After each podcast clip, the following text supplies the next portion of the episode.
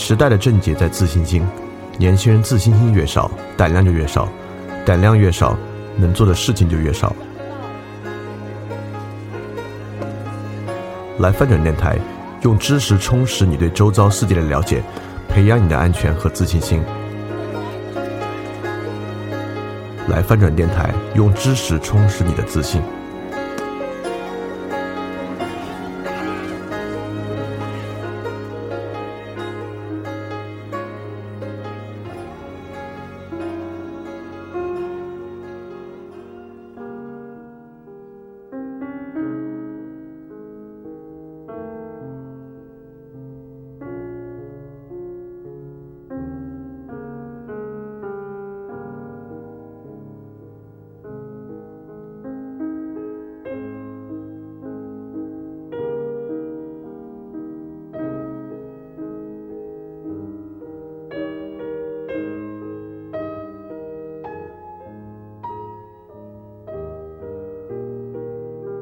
周一晚上好，欢迎继续参与翻转电台的知识分享，我是李厚成。这周不好意思啊，因为我明天有点事儿，所以这周调到周日了，希望没给大家带来麻烦。我们之后还是维持在周一晚上啊，所以这周我们提前一天。但很多同学说挺有挺好的啊，这样一周可以听两次，你们也不怕累死我。那这已经是这个系列的第六期了啊，因为我们原来计划其实就是讲六期，但。没有讲完，因为内容确实比想象中要多。讲到中间觉得值得讲的点实在太多了，所以说讲的越来越细，越来越细。嗯，六期讲不完，现在看起来八期应该能讲完，因为还有一百年嘛。我们从一四零零年讲到一九零零年，还剩下我们今天会讲进一八零零年，所以剩一百年，应该还有两期讲完。我觉得时间刚刚好，这两期讲完呢，我们就在二零一七年完结这个系列，二零一八年开始我们讲别的。那么上一期啊，就是第五期，是个很重要的转折。第五期相当于我们之前总结出了跟现代社会高度相关的三个思呃思想家以及他们的路线，一个是霍布斯，一个是洛克，一个是卢梭。那上一期讲的呢，就是这三个人的呃思想汇集成为一个重要的历史事件。这个历史事件从头到尾把三个人的想法一一实践一遍，因此也暴露出。每个人想法的毛病和问题在什么地方，尤其是他们不可调和的矛盾。那么就是法国大革命。那法国大革命结束之后呢，我们就应该讲，直到今天我们依然还在发展没有被消化掉的思想资源。我们上一期讲的第一位就是休谟。那休谟呢，其实通过上次我们讲啊，可能是呃，大家平时如果及时了解休谟，可能你也没想到休谟其实是今天这种进化论的。最早的提出者可以这么说吧，然后他的思想其实也极大的影响到了我们今天对于社会的系统论和社会演化论的思想。那么从这期开始，你就正式看休谟提出的这个方法和这个思想，包括法国大革命本身是如何沿着这个线路啊往下一步一步发展的。那么今天讲的可能是这个系列中最重要的两个了，呃，两个人嘛，呃，我觉得说最重要我都不用加之一，很可能还真是最重要两位，就是康德和黑格尔。我们放在这一期来讲，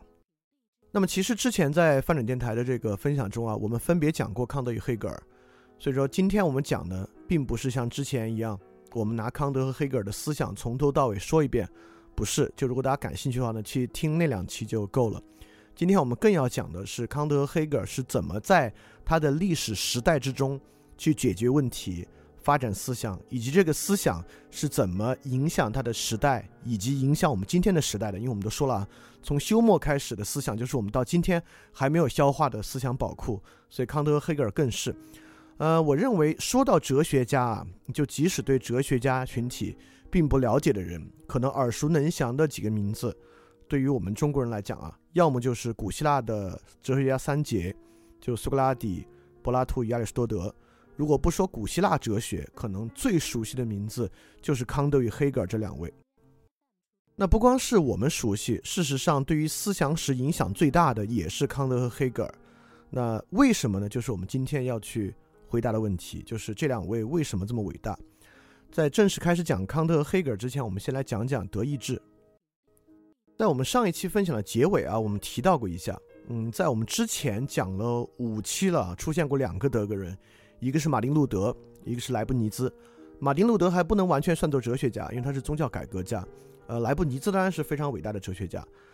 但是从今天之后呢，我们一共会介绍二十三位，这二十三位里面呢，只有五个外国人，一共有十八位全是德国人，也就是说，确实从十八世纪、十九世纪，乃至到二十世纪，我我们上次也讲过，我们之前的维特根斯坦和海德格尔都是德国人或者说德语的人。就仅仅从十八世纪来说，哲学家就有莱布尼兹、沃尔夫、康德、费希特、黑格尔、谢林和叔本华。那文学呢，也是很多伟人啊，拉辛就是写拉奥孔，就是著名的美学家，写拉奥孔那位的拉辛、歌德、海涅、席勒，还有海德格尔最爱的赫尔德林。音乐就更不用说了，就古典音乐，我可能最脍炙人口的几位大家，巴赫、贝多芬、亨德尔、莫扎特，这四位都是十八世纪的德意志人。那我们就要问个问题了，就是十八世纪之前德国人干嘛去了？为什么十八世纪突然出现了这么多的德国人？我们就要回答这个问题，因为这个问题确实也很重要。因为我们能看到，在历史进程之中，一个地区啊，它为什么会开始出现这种思想的爆发？呃，我我，因为我们知道之前看起来都是英国人与法国人的年代啊，为什么在这个时候德意志突然成为一个重要的力量呢？所以我们会稍微往前说到十二世纪。啊，我们之前在讲科学革命的时候，其实讲过十二世纪文艺复兴。十二世纪文艺复兴呢，主要原因是因为十字军东征。十字军东征早期其实挺顺利的，所以早期形成了大量财富。这个时候我们也讲过，在那个时候呢，欧洲开始出现了骑士团的秩序，就是各个骑士团因为十字军东征的原因获得了大量的财力支持，自己也发展壮大。因此，在连接老的西欧，也就是法兰克王国。呃，意大利等等区域与十字军东征的主要路线的这个路途之中呢，就是现在德国境内这个区域，因为是两个路线嘛，一个路线是威尼斯人帮他们用船从地中海运过去，那陆路呢就是从德意志这边过，因此这边呢形成了很多的城市，最早期的城市集群就是十二十二世纪开始出现的，这个地方呢叫汉萨同盟。这个汉萨同盟延续了很长的时间啊，就今天德国的汉莎航空，这个汉莎的名字就是来自汉萨同盟，就是对于这个地区的统称。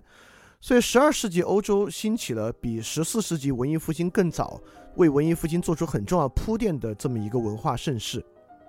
我们现在大家知道的哥特艺术啊，就是在这个时期兴起的文化。哥特艺术其实确实是，不管是技巧本身，还是技巧所呈现出教堂的宏伟程度。比之前都有非常非常长足的增长，所以这个确实是一个旺期。我们之前也讲过，欧洲中期有一个暖季，对吧？我们我们现在如果从气候决定论的角度去讲，呃，不能叫决定论啊，就是如果呃，当然极端一点，我们叫气候决定论；如果没那么极端呢，就是我们从这个气候周期看对文化的影响。欧洲在中世纪呢，经过一个暖期，这个暖期平均气温上涨了大概有一点五度的样子，导致欧洲极大的繁荣和人口上涨，也是重合这个时代。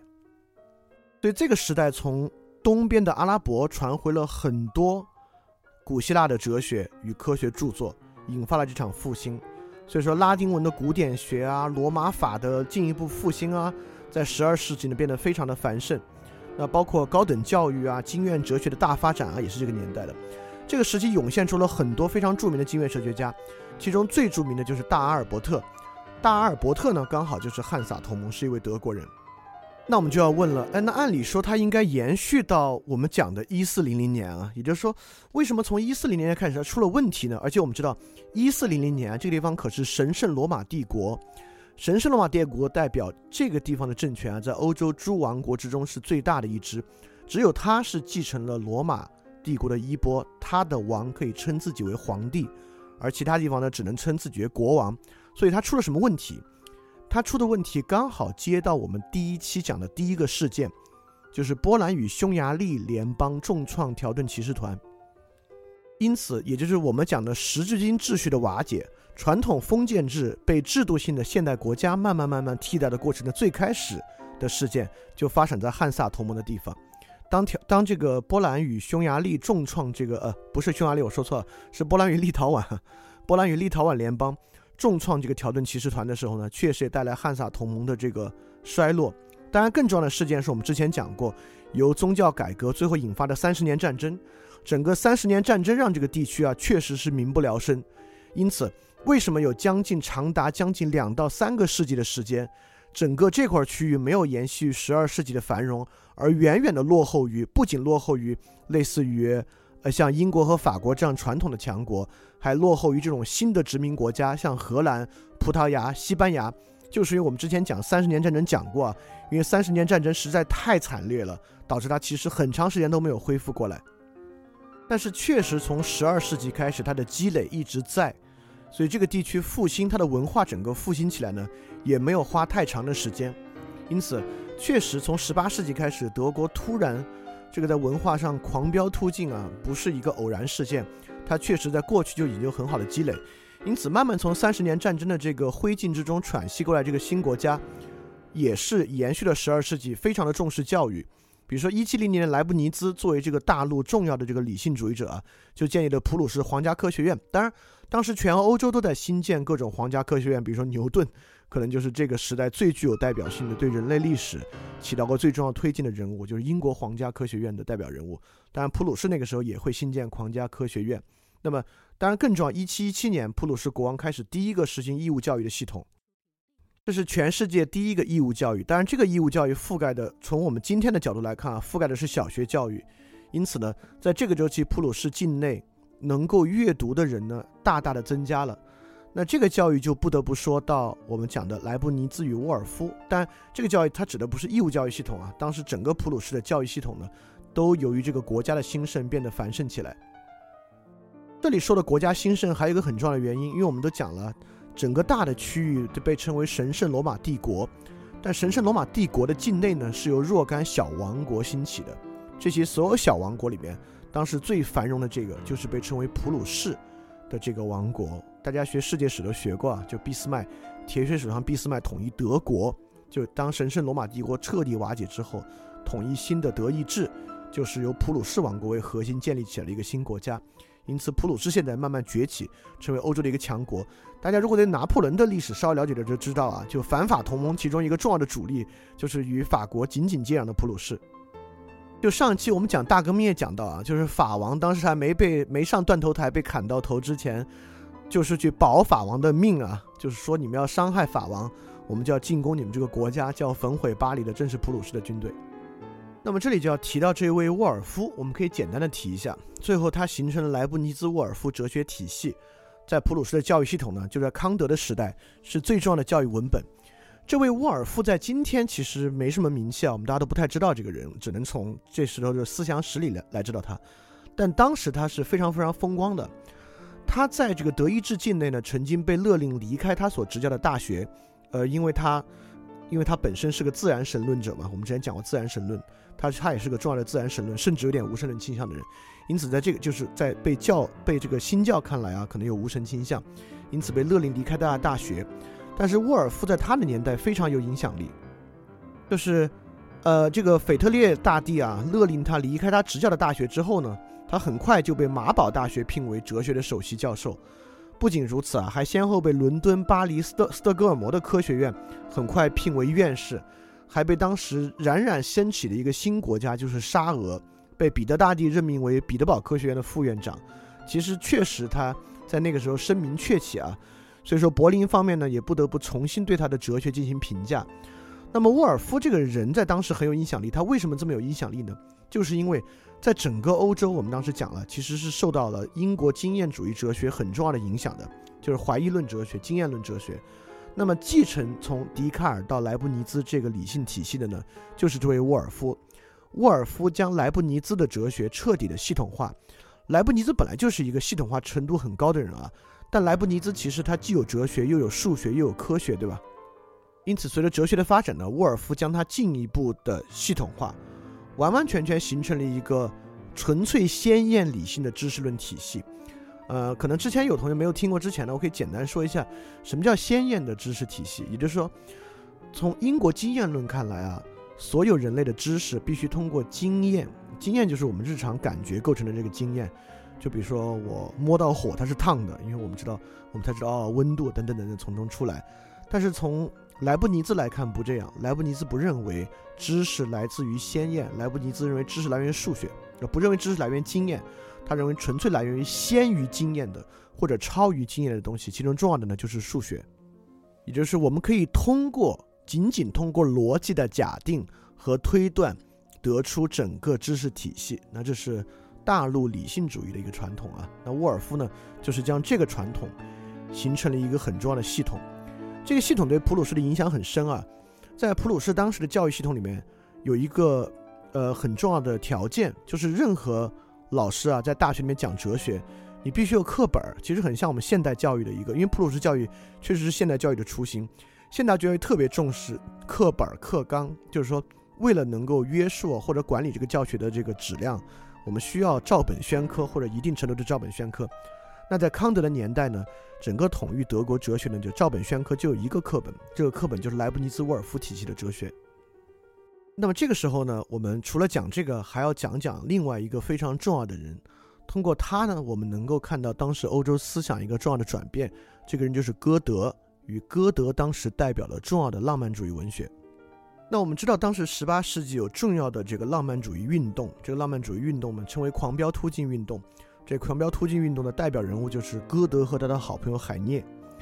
那歌德呢，这就了不起了。歌德最重要的著作《浮士德》被称为西方的《红楼梦》。当然，嗯，一点都不是因为说这两个小说它的题材像啊，或者它表达的中心思想相近，完全不是。说的仅仅是在文学史上的地位。也就是说，呃呃，《浮士德》之于欧洲，就像《红楼梦》之于中国文学一样，它可能是 the。Most important text 就是它可能最重要的文本，都不用加之一。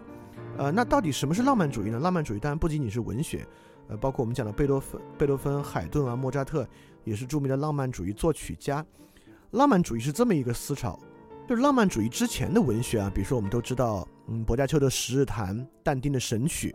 包括我们讲的，呃，法国启蒙运动时期的文学，类似于伏尔泰写的，或者孟德斯鸠写的《波斯的信札》。伏尔泰写的老诗人，就这些文本和文学都有一个重要的特征。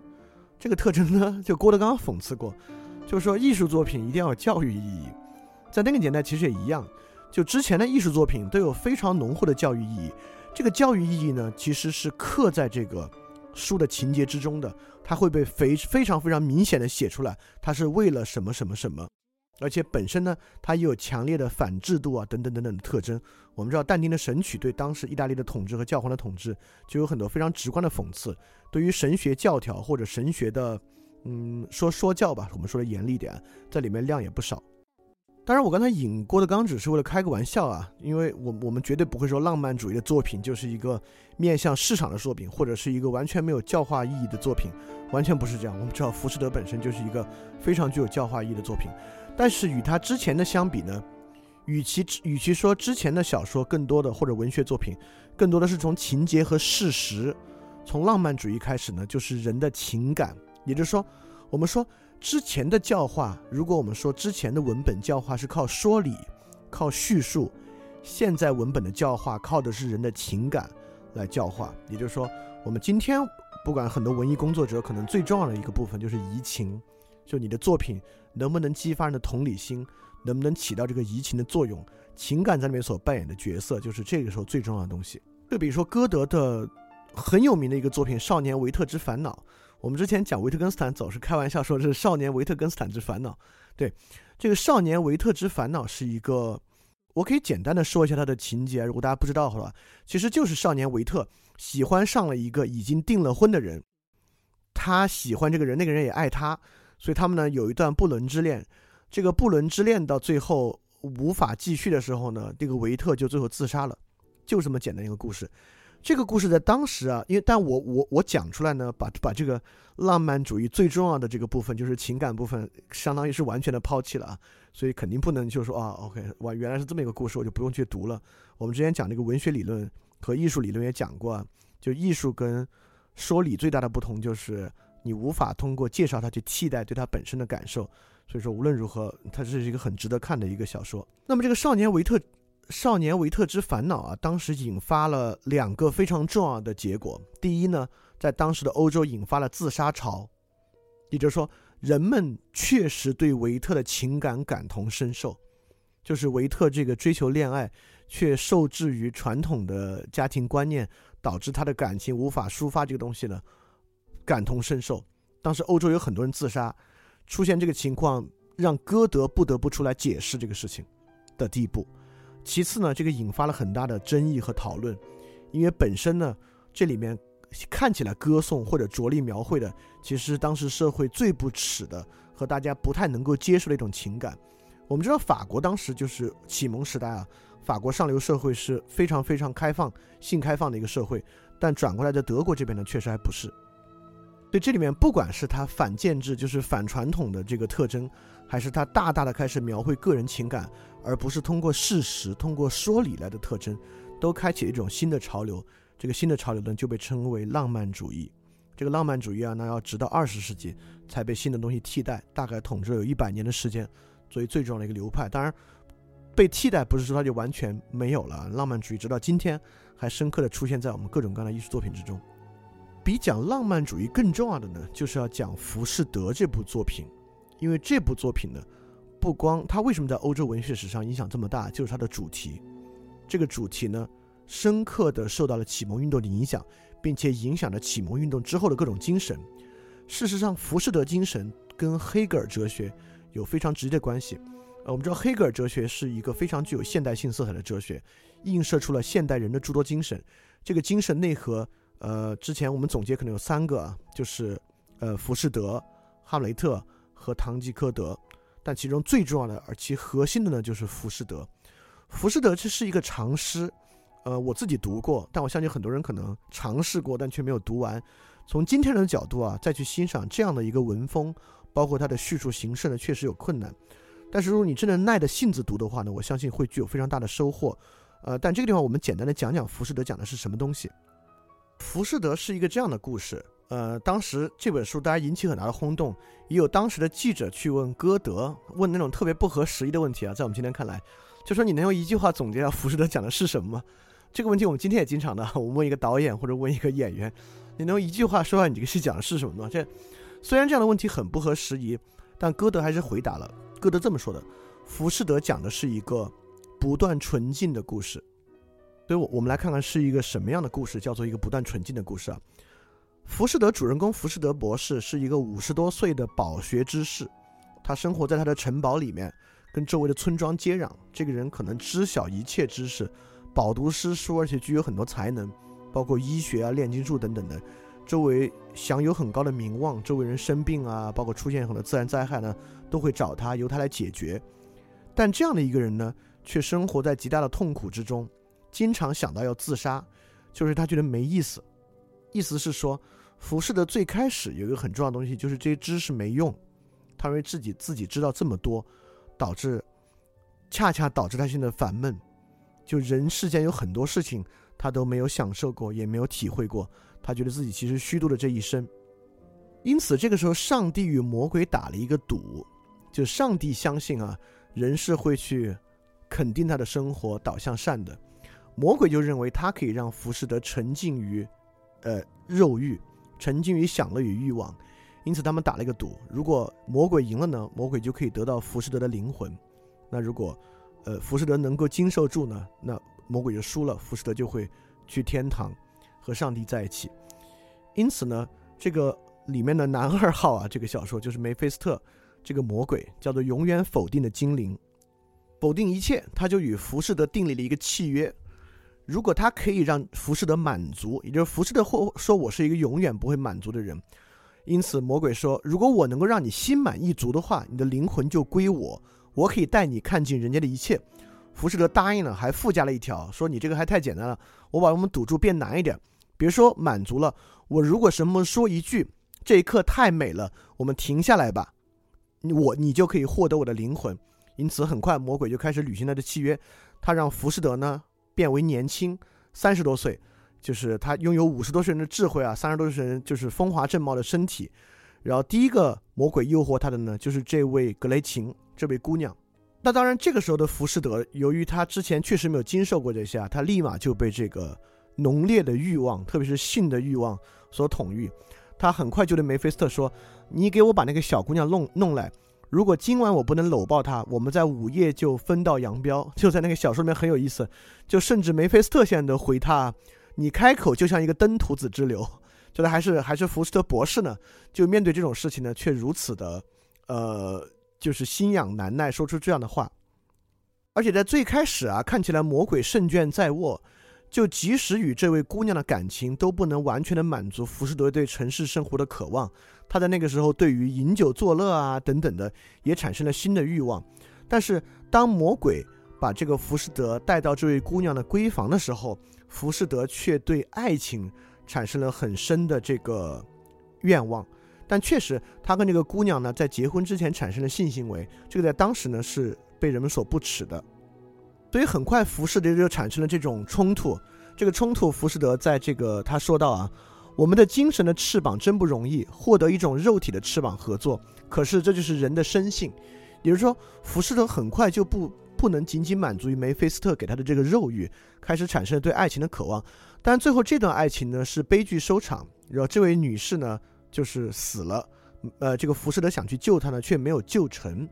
在这个时候呢，浮士德就一直消沉下去。所以魔鬼的第一次计策呢就失误了，因此呢，呃，这就是浮士德上啊，呃，浮士德上看起来是个蛮普通的故事。歌德写浮士德一和浮士德二中间相隔了整整三十年时间。那么在浮士德二里面呢，魔鬼就尝试以名利向他诱惑，呃，他用这种魔法方式促使浮士德忘却了第一幕的这个烦恼，并把他带到了这个国王的面前，就是当时的国王面前。那么，浮士德成功运用梅菲斯特的魔法呢，为当时的国王解决了军事和财政的问题。那么，在这个时候呢，梅这个浮士德体现出了对美的这个渴望。这个梅这个梅菲斯特甚至啊，将古希腊的传奇美女海伦复活，用以诱惑浮士德。那浮士德这个时候呢，就陷入对海伦美不可自拔的沉溺。但这个与浮士德一里面格雷琴的部分也完全不一样。格雷琴的部分呢，是对爱与欲的渴望。到海伦的部分呢，虽然在这个小说里面，浮士德与海伦还结婚了，还生了孩子，但其实这个东西完全不是爱与欲的渴望，是对于美的渴望。这个浮士德与海伦的结合，生下了儿子欧弗里翁。这个欧弗里翁就在就坠落身亡了，一直往高飞高飞，坠落身亡。坠落身亡之后呢，海伦面临丧子之痛，也非常非常的难受，因此就离开了浮士德。就这一幕体现的是对美的无尽追求，最后可能会以悲剧收场。但是即便如此的时候呢，就浮士德依然保持了对美的追求，所以这个其实也是他精神再上升的一步。在这个过程中呢，还有一个小的插曲，算是一个支线剧情，就是浮士德当时有一个学生制造这个人造人荷蒙库鲁斯。这个荷蒙库鲁斯的一段呢，非常具有这个文学性啊。就荷蒙库鲁斯登场之后呢，这个浮士德、荷蒙库鲁斯和这个梅菲斯托就来到了瓦尔普斯之夜。瓦尔普斯就是女巫之夜，其实是一个相当淫乱的妖精们寻欢作乐的一个场合。呃，写这一幕呢，就是为了体现，就即便是梅菲斯托本人呢，都快要陷入到这个瓦尔普斯之类的肉欲之中，但是浮士德与这个荷蒙库鲁斯依然想的是如何获得呃进一步的升华，因为荷蒙库鲁斯是一个灵体，他一直想获得一个身体，他最后靠灭亡自己的方式，让自己获得精神与肉体的结合。就这里面体现了什么是真实，真实与实践的本质关系。那么我我还是讲快点啊。那么之后呢，这个梅菲斯托还是将浮士德带回到国王那边。由于这个原因呢，国王赏赐给了浮士德一片海滩。这个海滩呢，就成为引诱浮士德最后真正实现自己权利以权利得到满足的时刻。那浮士德当然获得海滩之后，他就开始大兴土木啊，有填海造造地，要把这个地方呢变成一块人间仙土。但这个海滩之上呢，有一位就我们今天可以被称为钉子户的老夫妇拒绝搬走。嗯，在梅菲斯托的这个使诈之下啊，导致这对老夫妇的死亡。那么这个浮士德再次陷入沉沦。所以在这个时候呢，就是浮士德也垂垂老矣了。他拥有声望、地位，然后其实能获得的一切都获得了。这个时候呢，他就进入了死亡之前的忧愁。有一天深夜，四位老妇人呢就来敲他的门。这四位老妇人是罪恶、缺乏、忧虑和困厄。浮士德立即就打发走了这个缺乏、罪恶和困厄，但是忧虑呢仍然潜进了他的住处。这个时候发生了这个小说里面非常重要的一个情节：当忧虑潜入浮士德家中之后，浮士德现在为忧虑所困，但是他做了一件非常跟之前不一样的事情。之前浮士德遇到任何问题都直接差遣这个梅菲斯托，你去帮我解决。但当忧虑在浮士德死前进入梅进入他的家的时候呢，浮士德并没有差遣梅菲斯托，他以自己的力量单独面对了这个衰老和死亡。那在这个时候呢，浮士德真的快死了，然后这个梅菲斯托啊就找了一帮小鬼在旁边给浮士德挖坟墓。浮士德眼睛失明了，听不看不见。就问梅菲斯托这是干什么呢？梅菲梅菲斯托还骗他说啊，这是人们正在欢欣鼓舞的建造你的国家呢，就是他以为人们在围海造田。所以这个时候浮士德终于说了一句啊，他说停留一下吧，这一刻多美啊。那这个呢，其实就是他们之前的赌注。按理说呢，浮士德失败了，但是最终呢，浮士德灵魂依然归到了天国，因为在这一刻呢，出现了这部书非常重要的主题。虽然浮士德说了停留一下吧，你多美啊。但事实上，浮士德这个时候的处理的对象，并不是此刻，而是未来。因此，浮士德并不满足于此刻，浮士德满足于了开始满足于整个这个过程，满足于这股力量，最后赢得了与梅菲斯托这个赌局。因此，这个被称为一个不断纯净的过程，也就是说，一个人从肉欲到对于美的追求，对于真的追求，到对于。公民的追求的整个过程，因为公民我们可以看作一种对他人的责任啊，从这个一步一步往上升的一个过程。那这个我说出来当然不及这部原著本身的魅力啊，我只是大就是简单的阐述一下它的背景和它整个的过程，把它的主题为大家讲述一下。因为这个主题之后康德与黑格尔的论述呢有很大的关系。当然这个主题所有现代人也可以扪心自问啊，你在哪一步？你在你对肉欲的追求吗？对美的追求吗？对于真的追求吗？对于对他人责任的追求吗？就是到哪一步？就如果这是一个逐渐上升、不断纯净的阶梯啊，那其实我们可能还在非常非常初级的阶段。那么该怎么去理理解浮士德，以及之前法国大革命啊等等的思想是怎么延续下来的呢？我们开始进入今天很重要的部分，我们来讲康德。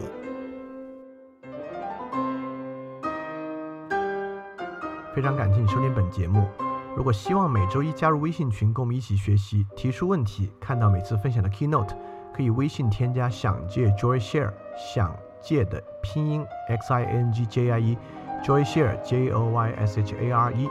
并说牛津通识读本，就可以被我们拉入群中，每周一起学习了。欢迎你来。